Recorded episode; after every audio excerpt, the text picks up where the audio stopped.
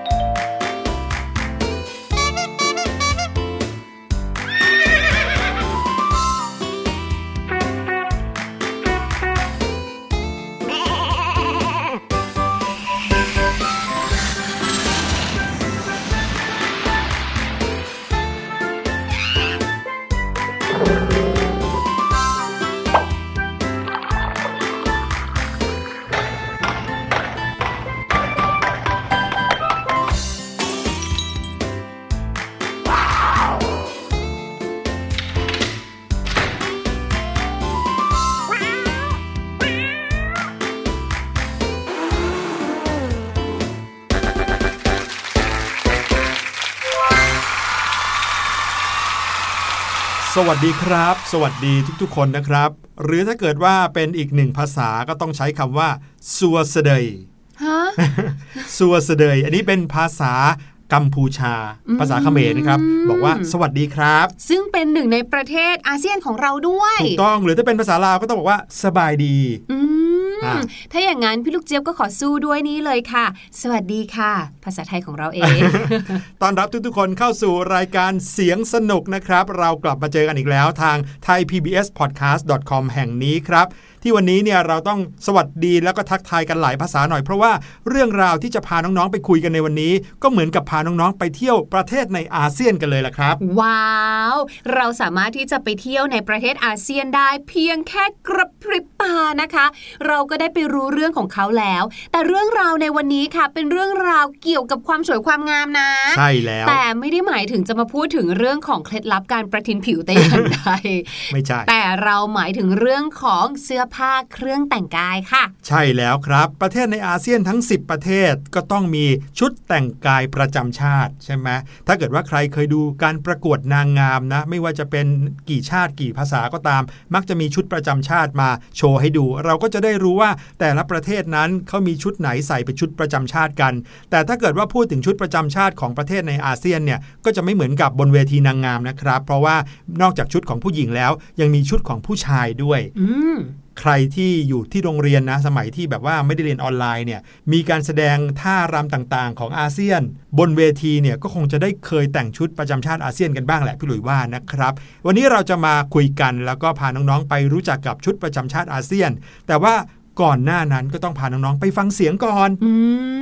มเสียงในวันนี้เนี่ยค่ะ พี่หลุยจะเกี่ยวข้องกับชุดประจำชาติไหมคะอืมเช่นเป็นเสียงของคนแต่งตัวแล้วก็ถามว่าแบบเนี่ยเป็นการแต่งชุดชาติโอ้โห นี่พี่ลูกเจียบไม่ยากไปหน่อยแล้วครับ เสียงปริศนาในวันนี้เป็นเสียงที่ง่ายกว่านั้นนะครับ เป็นเสียงที่น้องๆอาจจะไม่เคยได้ยินอ้าวแล้วจะรู้ไหมล่ะเนี่ยพี่หลุยอะบอกใบ้ให้นะครับว่าเป็นเสียงร้องของสัตว์ชนิดหนึ่งนะครับ แต่น้องๆอาจจะไม่เคยได้ยินเสียงร้องของเขาเลยก็ได้ มีเหตุผลอยู่เหมือนกันว่าทำไมเราถึงอาจจะไม่เคยได้ยินเสียงร้องของเขา ลองไปฟังกันก่อนเผื่อจะมีใครรู้จักนะครับ กับเสียงร้องเสียงนี้ครับ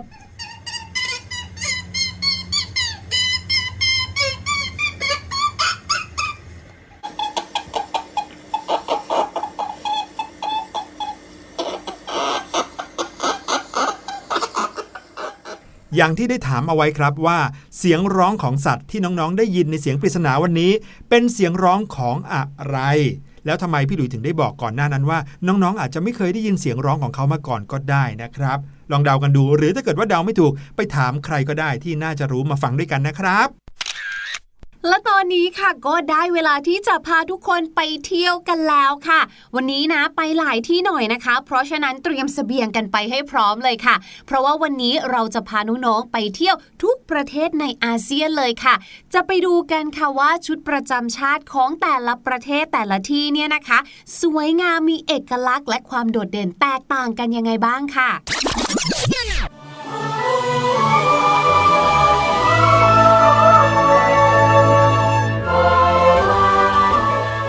ชอบบรรยากาศแบบนี้มากเลยพี่ลูกเจี๊ยบบรรยากาศที่เป็นอาเซียนเนี่ยพอมีเพลงอาเซียนแววเข้ามานะครับจะรู้สึกเหมือนกับว่าพวกเรา 10 ชาติ 10 ภาษาเนี่ยมาร่วมกันทำอะไรดีๆ ร่วมกัน แล้วก็ให้ความรู้สึกเหมือนเรามีพี่น้องอยู่เต็มภาคพื้นทวีปไปหมดเลยครับ และเรื่องราวที่น่าสนใจของประเทศเหล่านี้นะคะ ก็มีเยอะแยะมากมายเลยนะ ไม่ว่าจะเป็นเรื่องอาหารเรื่องภาษา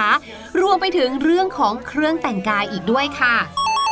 แล้ววันนี้นะคะที่แรกที่เราทั้งสองคนพาน้องๆมานะคะ ก็คือที่มาเลเซียนั่นเองค่ะอ๋อติดกับไทยเราเลย ใช่เดินทางใกล้ๆมาก่อนเลยนิดเดียวนะคะ ชุดของผู้ชายเนี่ยนะคะ เราจะเรียกว่าบาจูมาลายูค่ะ ส่วนชุดของผู้หญิงนะคะ เราจะเรียกว่าบาจูกุรุงค่ะ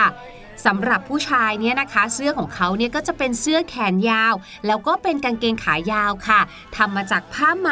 ผ้าฝ้าย หรืออาจจะเป็นผ้าที่เป็นโพลีเอสเตอร์ค่ะ ก็คือจะมีส่วนผสมของผ้าฝ้าย เวลาใส่เนี่ยนะคะ ก็จะได้ไม่แบบคันตัว แล้วก็ช่วยระบายความร้อนได้ดีด้วยครับส่วนชุดของผู้หญิงนะคะที่บอกว่าชื่อว่าบาจูกุรุงเนี่ยนะคะ ก็จะเป็นเสื้อแขนยาวเหมือนกันเลยค่ะ แต่ว่าลักษณะจะเป็นเสื้อคลุมนะคะ คอวี อย่างเงี้ยเงี้ยค่ะ แล้วก็จะใส่เป็นกระโปรงยาว พี่ลูกเจี๊ยบว่าดูเผินๆเนี่ยก็ดูเหมือนชุดของคนไทยเหมือนกันนะคะ แต่อาจจะไม่ใช่ชุดประจำชาติของไทย แต่หมายความว่าเป็นชุดที่บางทีอะค่ะ เราใส่ออกงานที่เป็นงานทางการ แบบนี้ค่ะที่เป็นผู้หญิงใส่เสื้อแขนยาวโควี แล้วก็ใส่กระโปรงยาวแบบนี้ครับผมเขาจะเป็นเสื้อแขนยาวที่มีกระดุมข้างหน้าด้วยใช่ ถ้าอย่างนั้นพี่หลุยขอพาน้องๆ ข้ามจากประเทศมาเลเซียนะครับ ขึ้นไปทางตะวันออกเฉียงเหนือนิดนึงนะครับ ไกลจากประเทศไทยไปอีกนิดนึง ไปยังประเทศบรูไนครับ ที่มาถึงประเทศนี้ก่อนเลยก็เพราะว่าชุดประจำชาติของประเทศบรูไนเนี่ยนะครับ มีความคล้ายกับชุดประจำชาติของประเทศมาเลเซีย โดยเฉพาะอย่างยิ่งชุดของผู้ชายนะครับ แต่ว่าชื่อของเขาก็เรียกเหมือนกันเลยก็คือบาจูมารายู ส่วนชุดของผู้หญิงก็คือบาจูกูรุงนะครับ ชุดประจำชาติของบรูไนที่เป็นชุดสุภาพสตรี หรือว่าชุดผู้หญิงเนี่ยจะไม่เหมือนกันกับของมาเลเซียตรงที่ เสื้อผ้าชุดบาจูกุรุงของบรูไนเนี่ยจะแต่งกายกันด้วยเสื้อผ้าสีสดใสครับ โดยมากมักจะเป็นเสื้อผ้าที่คลุมร่างกาย ตั้งแต่ศีรษะยาวลงมาจนจรดที่ปลายเท้าเลยครับบางทีเขาก็จะมีผ้าคลุมศีรษะด้วย ส่วนผู้ชายก็จะแต่งกายด้วยเสื้อแขนยาวนะครับ ตัวเสื้อก็จะยาวถึงเข่า นุ่งกางเกงขายาวแล้วก็ยังมีการนุ่งสรงปิดทับอีกนะครับสรงก็จะมีความยาวถึงหัวเข่า ก็เป็นการสะท้อนวัฒนธรรมสังคมแบบอนุรักษ์นิยมของเขาครับ เพราะว่าบรูไนเป็นประเทศมุสลิม ก็เลยจะต้องแต่งกายมิดชิด แล้วก็สุภาพเรียบร้อย เราจะเห็นว่า พี่น้องชาวบรูไนเนี่ยนะครับแต่งกายคล้ายกันนะครับแม้ว่าจะเป็นวันในชีวิตประจำวันปกติก็ตามครับอืมถ้าอย่างนั้นค่ะมาที่นี่กันดีกว่าค่ะ ที่กัมพูชาค่ะ ชุดประจำชาติของประเทศกัมพูชานะคะ เรียกว่าซัมปอดค่ะ หรือถ้าเกิดว่าเรามองไปเนี่ยนะคะ อาจจะเรียกง่าย ๆ เลยว่าเป็นผ้านุ่งกัมพูชานั่นเอง ก็มีลักษณะดูแล้วเนี่ยคล้าย ๆ กับผ้าถุงบ้านเราเหมือนกันนะ เพราะว่าผ้านุ่งของเขาเนี่ยจะทอด้วยมือค่ะ มีทั้งแบบใส่ให้พอดีตัวนะคะ หรืออาจจะใส่หลวมหน่อยๆค่ะ ผ้าที่ใช้เนี่ยนะคะมักจะทำมาจากผ้าไหมหรือว่าฝ้ายค่ะ หรือบางทีก็เป็นทั้ง2ออย่างเนี่ยเอามารวมกันเลย อย่างที่บอกค่ะ คือถ้าเกิดว่าใช้ผ้าไหมอย่างเดียวเนี่ยถ้าไม่นับเรื่องของราคาสูงนะคะ บางทีบางคนใส่แล้วรู้สึกว่ามันคันๆตัว การนำผ้าฝ้ายมาผสมเนี่ยก็จะทำให้ผ้านั้นน่ะนุ่มใส่สบายมากขึ้นนะคะ และที่สำคัญคือระบายอากาศได้มากขึ้นด้วยค่ะซัมปอดสำหรับผู้หญิงเนี่ยนะคะก็จะมีความคล้ายกับผ้านุ่งของประเทศลาว แล้วก็ประเทศไทยเราอย่างที่พี่ลูกเจี๊ยบบอกค่ะ ซัมปอร์ตเนี่ยก็จะมีหลายแบบเลยนะคะ แตกต่างกันไปตามชนชั้นทางสังคมของชาวกัมพูชานั่นเองค่ะ ถ้าเกิดว่าเขานำซัมปอร์ตหรือว่าผ้านุ่งกัมพูชาเนี่ยมาใส่ในชีวิตประจำวันเนี่ยนะคะ เขาก็จะเลือกแบบที่ใช้วัสดุราคาไม่สูงมากเป็นผ้าราคาปกติธรรมดาทั่วไป ซึ่งผ้าเหล่านี้ค่ะส่วนมากแล้วก็จะส่งมาจากประเทศญี่ปุ่นโอ้โหและนะคะลายของเขาเนี่ยส่วนมากแล้วสาวๆเนี่ยเขาจะนิยมลวดลายตามตามขวางค่ะหรือนะคะถ้าเกิดว่าจะต้องใส่ซัมปอร์ตที่ไว้ออกงานเนี่ยก็มักจะมีการปักต่างๆค่ะ เรียกว่าหรูหรามาก เพราะว่าจะมีการใช้ด้ายเงินด้ายทองมาปักเป็นลวดลายต่างๆเอกลักษณ์อีกอย่างหนึ่งของชุดผู้ชายนะที่พี่หลุยเคยเห็นนะครับเขาก็จะมีการเอาเข็มขัดเนี่ยมาคาดเอว แต่ว่าเขาไม่ได้คาดอยู่ใต้เสื้อนะเขาคาดทับเสื้อเลยครับพี่ลูกเจี๊ยบ ข้ามกลับมาที่ประเทศมุสลิมกันบ้างนะครับ อีกหนึ่งประเทศก็คือประเทศอินโดนีเซียครับ ชุดประจำชาติของประเทศอินโดนีเซียมีชื่อเรียกเฉพาะด้วยครับ เรียกว่าชุดเคบายาครับ ชุดเคบายาสำหรับผู้หญิงนะครับ มีลักษณะเป็นเสื้อแขนยาว ผ่าหน้า แล้วก็กลอดกระดุมข้างหน้านะครับ ตัวเสื้อก็จะมีสีสันสดใสเลยนะครับ สีฟ้า สีชมพู สีเขียว สีส้มมากมายเลยนะครับ แล้วก็ตัวเสื้อนั้นจะปักฉลุเป็นลายลูกไม้ ส่วนผ้าถุงที่ใช้ก็จะเป็นผ้าถุงแบบผ้าบาติกครับ ส่วนการแต่งกายของผู้ชายนะครับเขามักจะสวมใส่เสื้อแบบบาติก แล้วก็นุ่งกางเกงขายาวนะครับหรือที่เรียกว่าเตลุกเบสคาร์ฟครับซึ่งนี่เป็นการแต่งกายแบบผสมผสานนะครับ ระหว่างเสื้อคลุมสั้นแบบชวา แล้วก็สโรงด้วยก็คือนุ่งสโรงเข้าไป ส่วนใหญ่แล้วผู้ชายอินโดนีเซียมักจะนุ่งสโรงเมื่ออยู่บ้าน หรือว่าประกอบพิธีละหมาดที่มัสยิดนะครับ แต่ที่พี่หลุยเห็นเนี่ยนะคือชุดประจำชาติของอินโดนีเซียเนี่ยสวยมากจริง ๆ โดยเฉพาะชุดของผู้หญิงครับต่อมานะคะเรามาที่นี่กันดีกว่าค่ะ ที่เวียดนามค่ะ พี่ลูกเจี๊ยบเนี่ยชอบกาแฟเวียดนามมากๆ เลย เพราะว่าแก้วเล็กดี แก้วไม่ใหญ่ดีทำให้วันหนึ่งเนี่ยดื่มได้หลายแก้วเลยค่ะ เวียดนามเนี่ยนะคะไม่มีศาสนาประจำชาติค่ะ แต่ว่าพระพุทธศาสนาหรือว่าศาสนาพุทธเนี่ยก็ถือว่าเป็นศาสนาที่มีคนนับถือมากที่สุดในเวียดนามเลยนะ ชุดของเขาค่ะ ก็ได้รับอิทธิพลมาจากศาสนาพุทธเหมือนกันนะคะ เครื่องแต่งกายประจำชาติของชาวเวียดนามสำหรับผู้หญิงเนี่ยนะคะ เขาเรียกว่าชุดอาวใหญ่ค่ะ ซึ่งได้รับอิทธิพลมาจากจีน จีนก็คือนับถือศาสนาพุทธด้วยใช่ไหมคะ ชุดนี้เนี่ยนะคะจะเป็นชุดผ้าไหมค่ะ มักจะเป็นชุดผ้าไหมพอดีตัว ใส่สวมทับนะคะ กับกางเกงขายาวตัวในที่เป็นผ้าค่ะ ซึ่งชุดอ่าวใหญ่เนี่ยลักษณะของเขาเนี่ยจะคล้ายๆ เป็นชุดเดรส หรือว่าชุดกระโปรงยาวแบบนี้ค่ะทำมาจากผ้าไหมหรือผ้าแพรนะคะ ยาวลงไปเลยค่ะ ส่วนกางเกงเนี่ยนะคะ ที่ใส่ด้านในเนี่ยก็มีความยาวจรดไปถึงข้อเท้าเลยค่ะ อืมส่วนข้างบนนะโอ้โหคอตั้งปิดเลย ถูกต้องส่วนแขนสองข้างก็ยาวถึงข้อมือเลย ใช่ค่ะ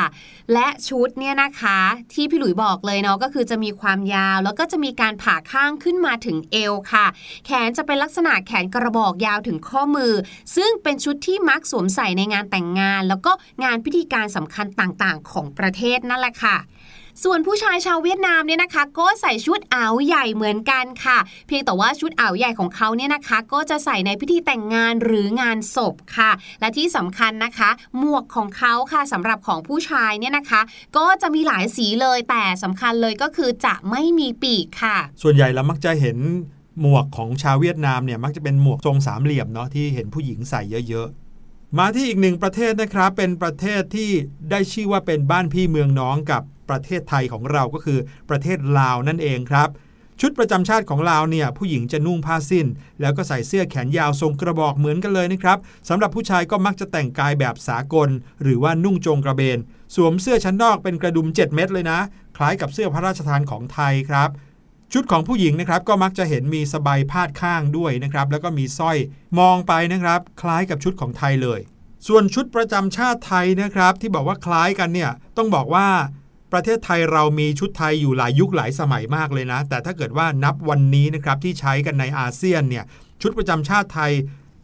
ผู้หญิงจะใส่ชุดไทยจักกรีครับ ส่วนผู้ชายใส่เสื้อพระราชทาน ถ้าอยากจะเห็นว่าชุดประจำชาติไทยเป็นยังไงนะครับ ลองดูข่าว เวลาเห็นท่านนายกรัฐมนตรี หรือว่าภริยาของนายกรัฐมนตรี แต่งตัวออกงานนั่นแหละครับ คือชุดประจำชาติไทยครับ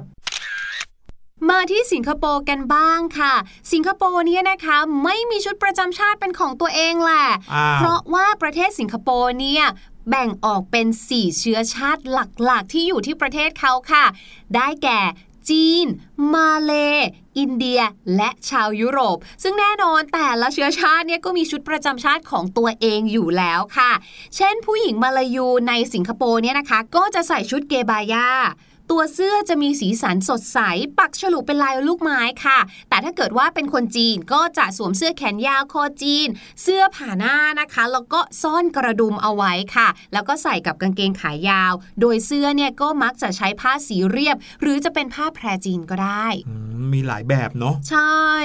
มาถึงอีกหนึ่งประเทศนะครับ เป็นอีกหนึ่งประเทศที่มีชุดประจำชาติเป็นเอกลักษณ์มาก ๆ เลยก็คือฟิลิปปินส์ครับ ผู้ชายเขาก็จะนุ่งกางเกงขายาว แล้วก็สวมเสื้อที่เรียกว่า บารองตากาล็อกครับ ซึ่งเสื้อนี้จะตัดเย็บด้วยผ้าใยสับปะรด มีบ่า คอตั้ง แขนยาวนะครับ ที่ปลายแขนเสื้อที่ข้อมือนะฮะ จะปักลวดลายเอาไว้สวยงามเลย ส่วนฝั่งผู้หญิงจะนุ่งกระโปรงยาวเหมือนชุดเดรสเลยนะครับหรือถ้าเกิดว่าเป็นกระโปรงยาวเฉยๆ ไม่ใช่เดรสเนี่ยท่อนบนเขาจะใส่เสื้อสีครีม แขนสั้น จับจีบยกตั้งแขนขึ้นมานะครับ อยู่ตรงเหนือไหล่คล้ายกับปีกผีเสื้อเลย ซึ่งเป็นเอกลักษณ์ที่เรียกว่าบาลินตาวักครับอืม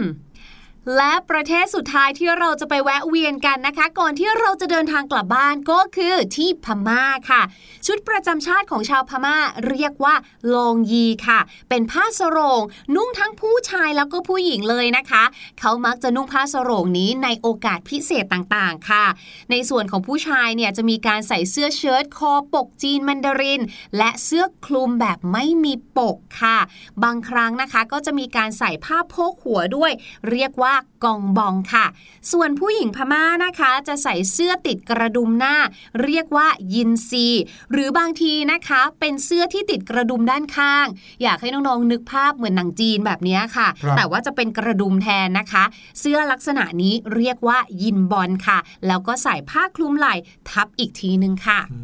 สวยงามจริง ๆ เลยนะครับ ลองไปหาภาพดูแล้วกันนะครับ เขียนว่าชุดประจำชาติอาเซียนน้องๆ จะได้เห็นชุดสวยงามต่างๆ ของแต่ละประเทศมากมายเลยทีเดียวครับ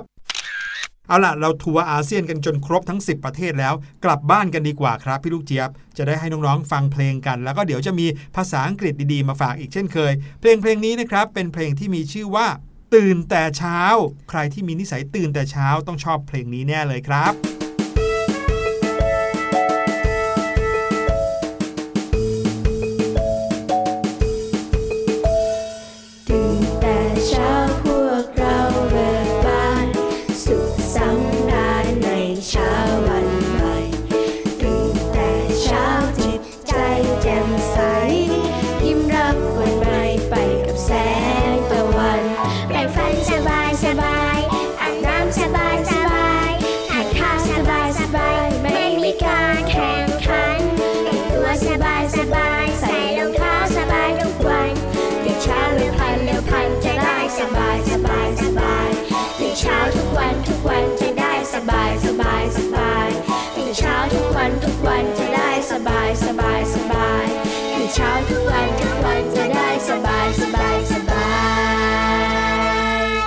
แต่เช้านะคะ พี่ลูกเจี๊ยบเคยนำสำนวนที่แปลว่าแต่เช้ามาฝากกันแล้วนะคะ นั่นก็คือ early ใช่ไหมแต่คราวนี้ค่ะ พี่ลูกเจี๊ยบเนี่ยก็นึกได้อีกอย่างหนึ่งค่ะว่า เวลาที่คุณพ่อคุณแม่เนี่ยนะอยากให้เราเนี่ยตื่นแต่เช้าหรือทำอะไรให้มัน early เนี่ยก็คือให้ทำอะไรแต่หัววันหรือว่าไวๆนั่นเองค่ะ วันนี้พี่ลูกเจี๊ยบก็เลยอยากจะนำคำศัพท์ภาษาอังกฤษนะคะ ที่เกี่ยวกับความเร่งรีบมาฝากกันค่ะ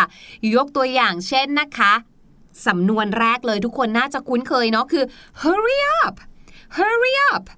H U double R Y hurry เว้นวรรคนะคะ U P up hurry up ก็คือเร็วๆหน่อยรีบรีบหน่อยสิจ้าแบบนี้เป็นต้นค่ะ ยกตัวอย่างเช่น พี่หลุยเนี่ยนะ มัวแต่หาที่จอดรถ พี่ลูกเจี๊ยบบอกว่าจะรีบลงไปซื้อลูกชิ้นปิ้งเนี่ย คิวยาวมากเดี๋ยวไม่ทันของหมดนะ hurry up หน่อยสิคะพี่หลุย รีบแล้วเนี่ย พี่หลุยรู้สึกว่าโดนเร่งใช่ไหมคะ พี่หลุยก็เลยใช้คำว่า rush กับพี่ลูกเจี๊ยบค่ะ R U S H rush นะคะ พี่หลุยก็เลยบอกกับพี่ลูกเจี๊ยบว่า please don't rush me please don't rush me ก็คือ โอ้ยอย่าเร่งพี่หลุยสิเนี่ย พี่หลุยก็รีบจอดจะตายอยู่แล้วเนี่ย นอกจากนั้นนะคะก็ยังมีคำทั่วๆไปที่เราก็คุ้นเคยกันเป็นอย่างดีแหละ ยกตัวอย่างเช่นคำว่า quickly Q U I C K L Y quickly นะคะ ซึ่งเป็นคำคุณศัพท์ค่ะ ก็มีความหมายพูดถึงอะไรที่รวดเร็วหรือว่าอย่างรวดเร็วเช่นเดียวกันค่ะ ยกตัวอย่างเช่นโอ้ยไวๆหน่อยสิเดี๋ยวเราก็พลาดหรอกเนี่ย เราจะต้องไปขึ้นเครื่องแล้วนะ quickly we're gonna miss the flight quickly we're gonna miss the flight หรือ we're gonna miss the plane ก็ได้นะคะ ก็คือ โอ้ยเร็วๆเข้ารีบๆหน่อย เนี่ย เราจะตกเครื่องกันแล้วนะจ๊ะ จะบอกให้ เนี่ยเห็นไหม quickly ก็ใช้ได้เช่นเดียวกันนะคะ รวมไปถึงค่ะอีกหนึ่งคำที่เราก็คุ้นเคยกันเป็นอย่างดี เรียกว่าเรียนกันตั้งแต่ประถมเลยนะ ก็คือคำว่า fast นั่นเองค่ะ F A S T fast นะคะจำได้ไหมมีหนังเรื่อง Too Fast Too Furious ก็เป็นหนังที่เกี่ยวข้องกับความเร็วเหมือนกัน ชอบมากครับ เห็นไหม fast นะคะก็เป็นอีกคำหนึ่งที่พูดถึงเรื่องราวเกี่ยวกับความเร็ว รวดเร็วเร่งรีบเช่นเดียวกันไหนๆก็พูดถึงหนังเรื่องนี้แล้วเกี่ยวกับเรื่องของการขับรถแล้วนะคะ พี่หลุยอย่าขับรถเร็วนะ don't drive too fast don't drive too fast พี่ลูกเจี๊ยบหิวก็จริงแต่ว่าไม่ต้องรีบขนาดนั้นก็ได้ และนี่นะคะก็คือคำศัพท์ที่เกี่ยวกับการเร่งรีบที่พี่ลูกเจี๊ยบนำมาฝากทุกคนกันค่ะ ขอบคุณพี่ลูกเจี๊ยบมากๆเลยครับ เอาล่ะเรามาเฉลยเสียงปริศนากันดีกว่านะครับ กับเสียงที่ฝากน้องๆเอาไว้เมื่อตอนต้นรายการ บอกว่านี่คือเสียงของสัตว์ชนิดหนึ่งที่น้องๆอาจจะไม่เคยได้ยินเสียงเขาเลยก็ได้นะครับ ทั้งๆทที่น้องๆอาจจะเลี้ยงเขาไว้ด้วยซ้ำไปอะลองไปฟังกันอีกสักรอบเดี๋ยวกลับมาเฉลยครับ